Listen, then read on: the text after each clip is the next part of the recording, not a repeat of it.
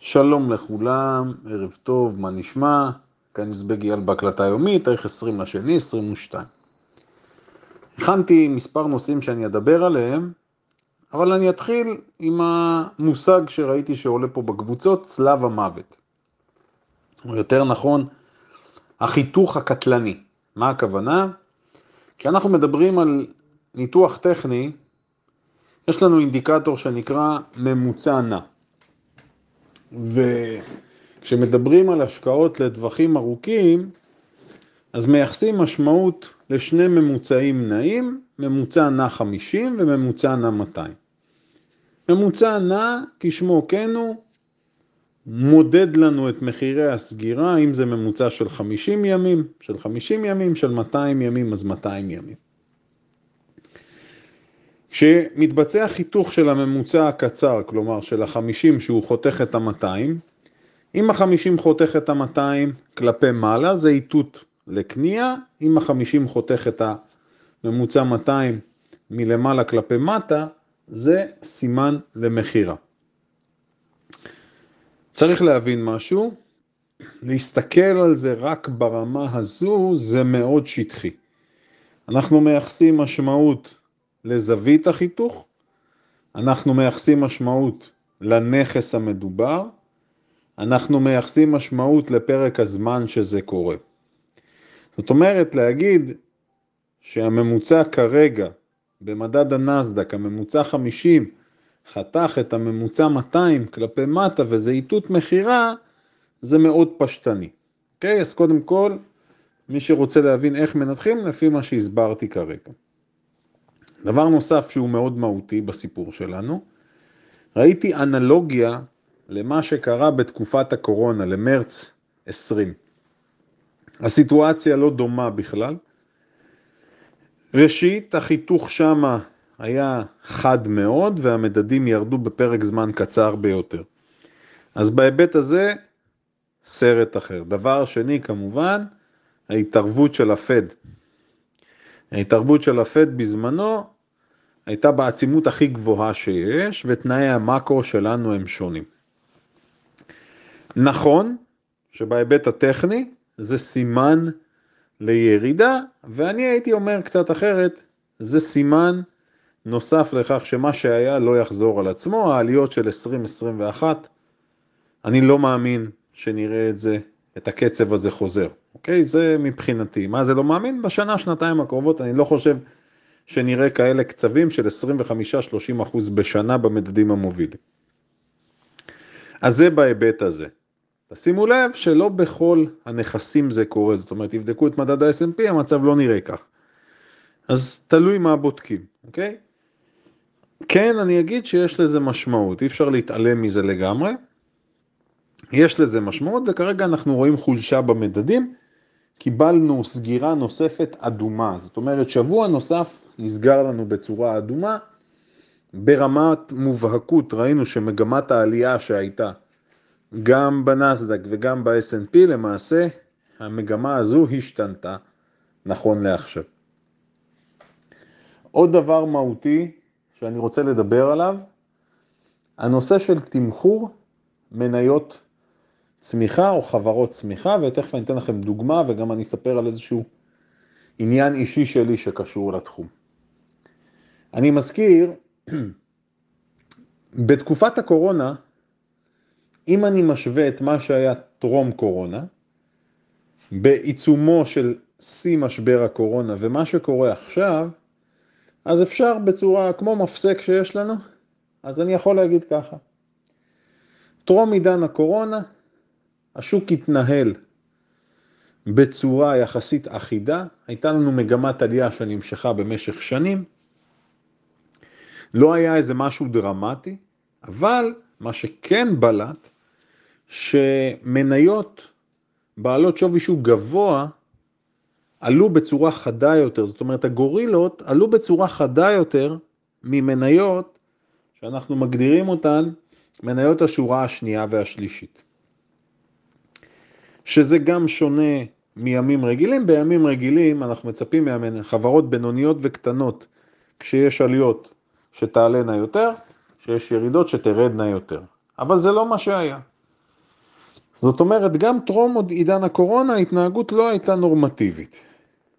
הגיעה הקורונה, הייתה מכה מאוד חזקה, האימפקט של הקורונה היה מה שנקרא גרזן, ירידות 40-50% במדדים המובילים, ומהר מאוד, מדיפרסיה עברנו למאניה, הפד הודיע לא משנה מה, אני תומך בשוק בין אם זה בצורה ישירה, בין אם זה בצורה עקיפה, כולל רכישת אג"ח ממשלתי, כולל אג"ח קונצרני, ובמידה מסוימת גם מודיע שאם צריך הוא ירכוש מניות.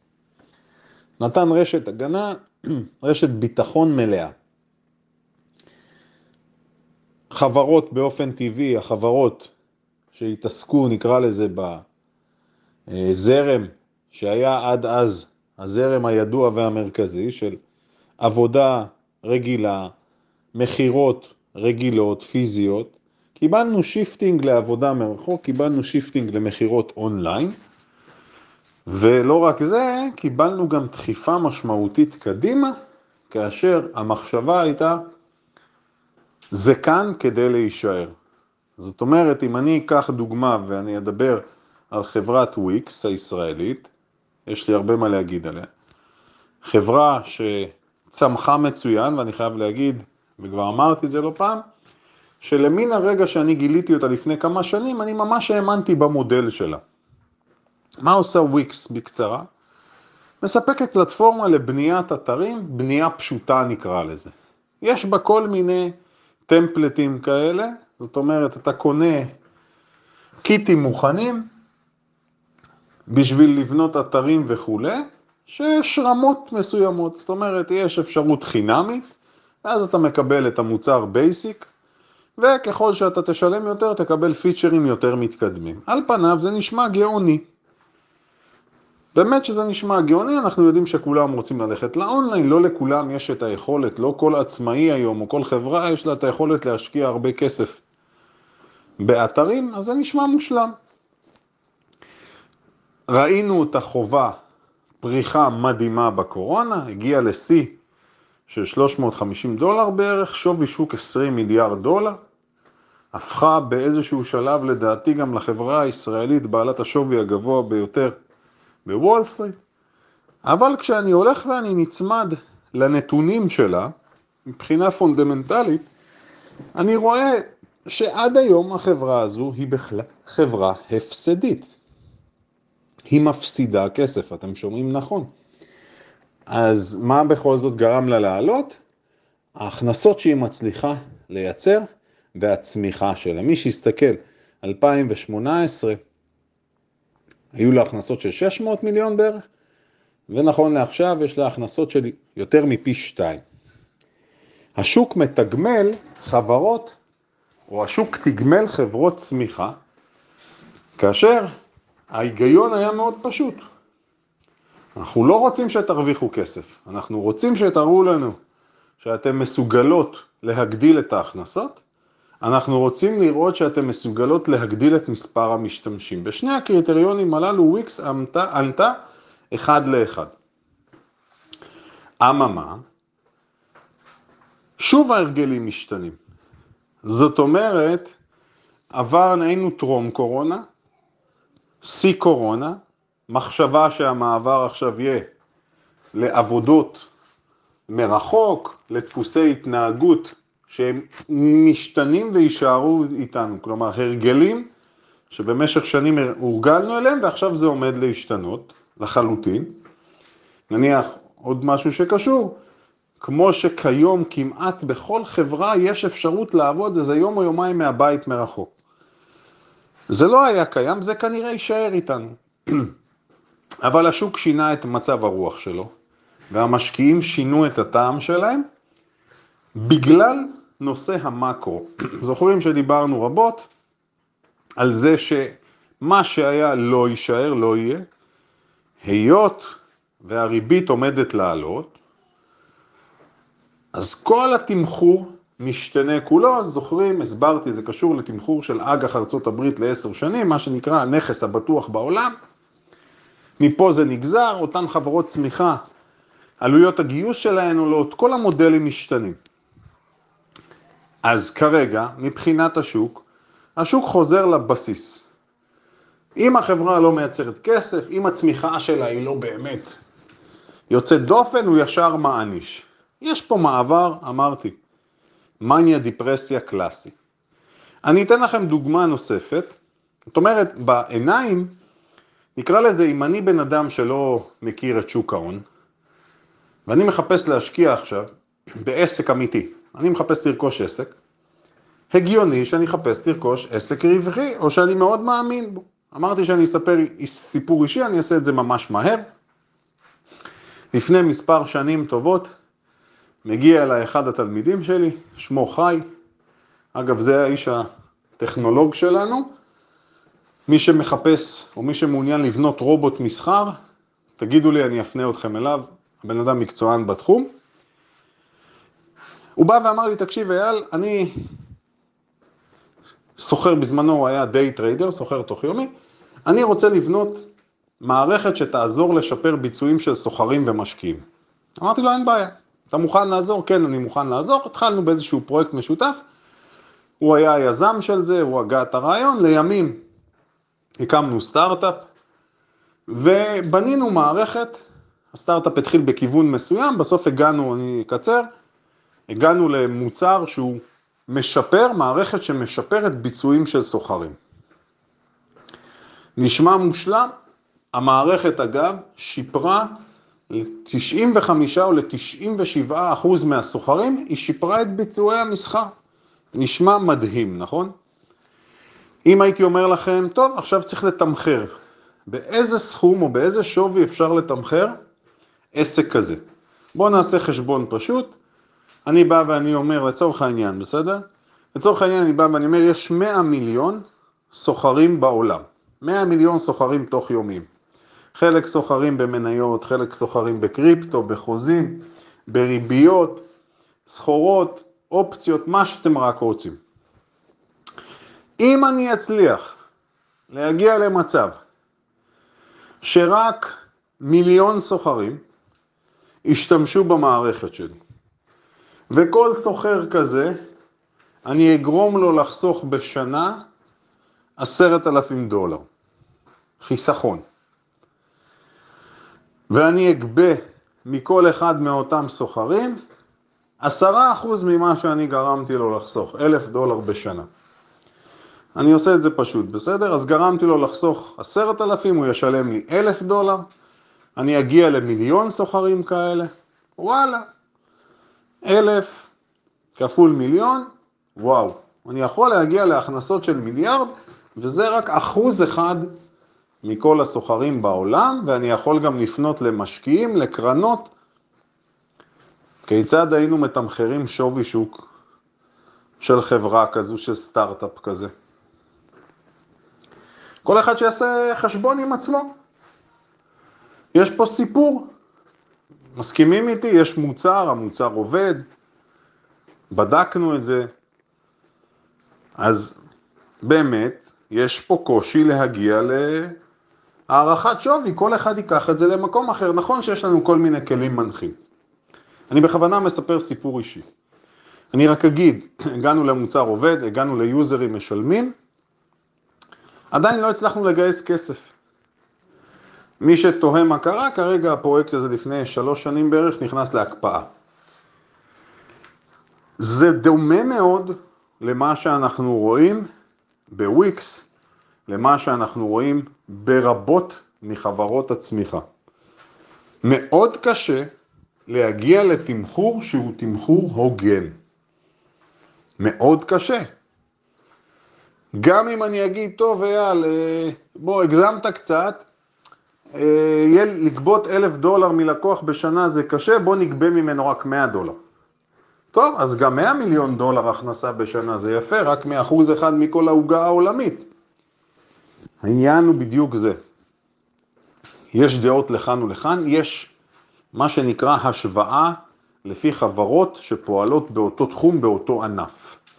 אז כיום מה שקורה במניות הצמיחה, פשוט עברנו לקיצוניות, מאופטימיות יתר, כרגע נמצאים בפסימיות יתר.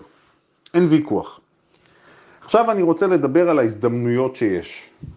מה שאני רואה ומה שאני חושב שיקרה בקרוב, כנראה שלא מעט חברות צמיחה כאלה הופכות למועמדות לרכישה. זאת אומרת, הרבה מאוד חברות בוול סטריט יש להם כסף ומזומנים, הם יחפשו לבצע רכישות. כמו שראינו עכשיו את ההודעה של אינטל וטאוור, אז אנחנו נראה עוד ועוד דברים כאלה. הגדולות ינסו לבלוע את הקטנות. עוד אימפקט שקשור למה שקורה בוויקס, ההטבות של העובדים, כשוויקס נסחרה בשיא שלה, היו בסביבות מיליארד דולר. ההטבות באופציות ומניות. כרגע, בהנחה שהעובדים לא מימשו בדרך, זה שווה בערך 10 אחוז, 100-150 מיליון. תחשבו מה זה עושה לעובדים. אמרתי שלסיפור הזה תהיה השפעה, גם בישראל זה ישפיע, כי אנשים חשבו שיש להם הרבה כסף, פתאום אין להם כסף. כל הספאקים, כל החברות הללו, תראו מה קרה להם. למונייד, אתם זוכרים את למונייד, הכוכבת שלנו? הדיון הבלתי נגמר בין מי שחשב שהיא שווה את זה לביני שאמרתי שאני לא חושב שהיא שווה את זה. אז תחשבו על העובדים שהמחיר של המניה הגיע ל-180 ועכשיו המחיר נמצא 30, 25. מה צריך לעשות עכשיו? אני אומר ככה, רכיב של מניות צמיחה ורכיב אגרסיבי בתיק השקעות נכון, שבנוי בצורה מאוזנת, לא עולה על 20 אחוז. אוקיי? מי שכיום הרכיב הזה עולה אצלו על 20 אחוז, אז אנחנו יודעים שהתיק שלו נפגע, כמובן, תלוי באיזה שלב הוא רכש את המניות. אני מציע, היות ואנחנו בסופש ארוך ומחר אין מסחר, אני מציע שכל אחד ישב ויבדוק מה הרכיב של מניות צמיחה, ספאקים, מניות הנפקה בתיק, בתיק השקעות טווח ארוך. אם הרכיב הזה עולה על 20-25 אחוז, זה אומר שזה לא נכון. בכלים שלנו לפחות, זה אומר שהרכיב הזה גבוה מדי. אני מראש אקדים ואומר, אז מי שישאל אותי, רגע, אז מה אני עושה עכשיו? עכשיו יושבים, בוחנים, רואים מה היית קונה ומה לא. אם יש לך מניה שכרגע נמצאת בתיק אבל לא היית קונה היום, התשובה די מובנת. הלאה. הנושא הבא שאני רוצה לדבר עליו, אפל. כרגע השוק יושב על הגב של אפל. מייקרוסופט שברה את ה-300 היא הברומטר שלנו. הגורילה היחידה כרגע, וגם המניה בעלת השווי הגבוה ביותר, שמחזיקה תרתי משמע את השוק על הגב, אפל. אם אפל תמשיך להחזיק, השוק יחזיק, הירידה תהיה מתונה. אם אפל תישבר, תהיה ירידה משמעותית של עוד 5-10% לפחות בנסדק. אז כרגע אפל הופכת להיות, אני מסיט את הפוקוס קצת ממייקרוסופט, ואם אפל תעשה את המהלך היורד, שם זה, אה, זה הגורם כרגע שישפיע בצורה המשמעותית ביותר. נושא אחרון שאני אסיים איתו, ביטקוין. אמרנו שהביטקוין עלה ל-44 בערך. סיפרתי לכם שיש את סוחרת הקריפטו שאני, מבחינתי היא מקצוענית, והתחזית שלה הייתה שזו עלייה לצורך ירידה, והרבה מאוד משקיעים רואים את הביטקוין וסוחרים, רואים את הביטקוין יורד ל-36, כרגע הוא ירד ל-38 אלף. אז קודם כל אור שאפו על צליפה נוספת שלך. המהלך שוב קורה בסופש, עוד פעם מנצלים את הסופשים לתנועות, והקורלציה בין הביטקוין לנסדק ממשיכה עכשיו, שזה מאוד מעניין, וזה בשונה מהזהב, שימו לב שהזהב בשישי החזיק שם באזור ה-1900. היות ומחר גם יש לנו יום חופש, אז הכל נעשה בנעימים. מחר אנחנו ניתן תחזית שתהיה קצת יותר ברורה מבחינת נכסים ולמה כדאי לשים לב, גם בתרחיש שיהיו ירידות כיצד לפעול? אני רק אגיד, לא ניתן לדעת מה יקרה. נכון לכרגע, הסיפור האוקראיני, הרוסי עדיין לא הסתיים, אני אגיד שוב, אנחנו כבר אמרנו שהשוק מתמחר איזושהי תקרית או איזשהו אירוע ירי, מה שבאמת קרה, תשימו לב שבין אם רוסיה מביימת או לא, כבר נורו יריות, כבר נהרגו. יש הרוגים, לא משנה שכרגע אומרים שזה לא בין אוקראינה לבין רוסיה, אלא בין אוקראינים לבדלנים פרו-רוסים, כולם מבינים שפוטין מושך שם בחוטים. אז מחר אני אתן תחזית קצת יותר ברורה. עוד דבר חשוב, ראיתי שכמה חברים מחפשים לפתוח שורטים על הנפט. מניח שזה קשור למה שאמרתי שהחוזים מגלמים ירידה. נכון שבטווח של כמה חודשים, ואולי אפילו לפני, נראה ירידה שם לדעתי, אבל אם, אם הסיפור הרוסי-אוקראיני יתגלגל לא טוב, יכול להיות אימפקט משמעותי, יכולה להיות קפיצה משמעותית, כולל שריפה של שורטיסטים בחוזים של הנפט, זה קרה בעבר לתשומת לבכם. שיהיה לכולנו שבוע נעים ומוצלח.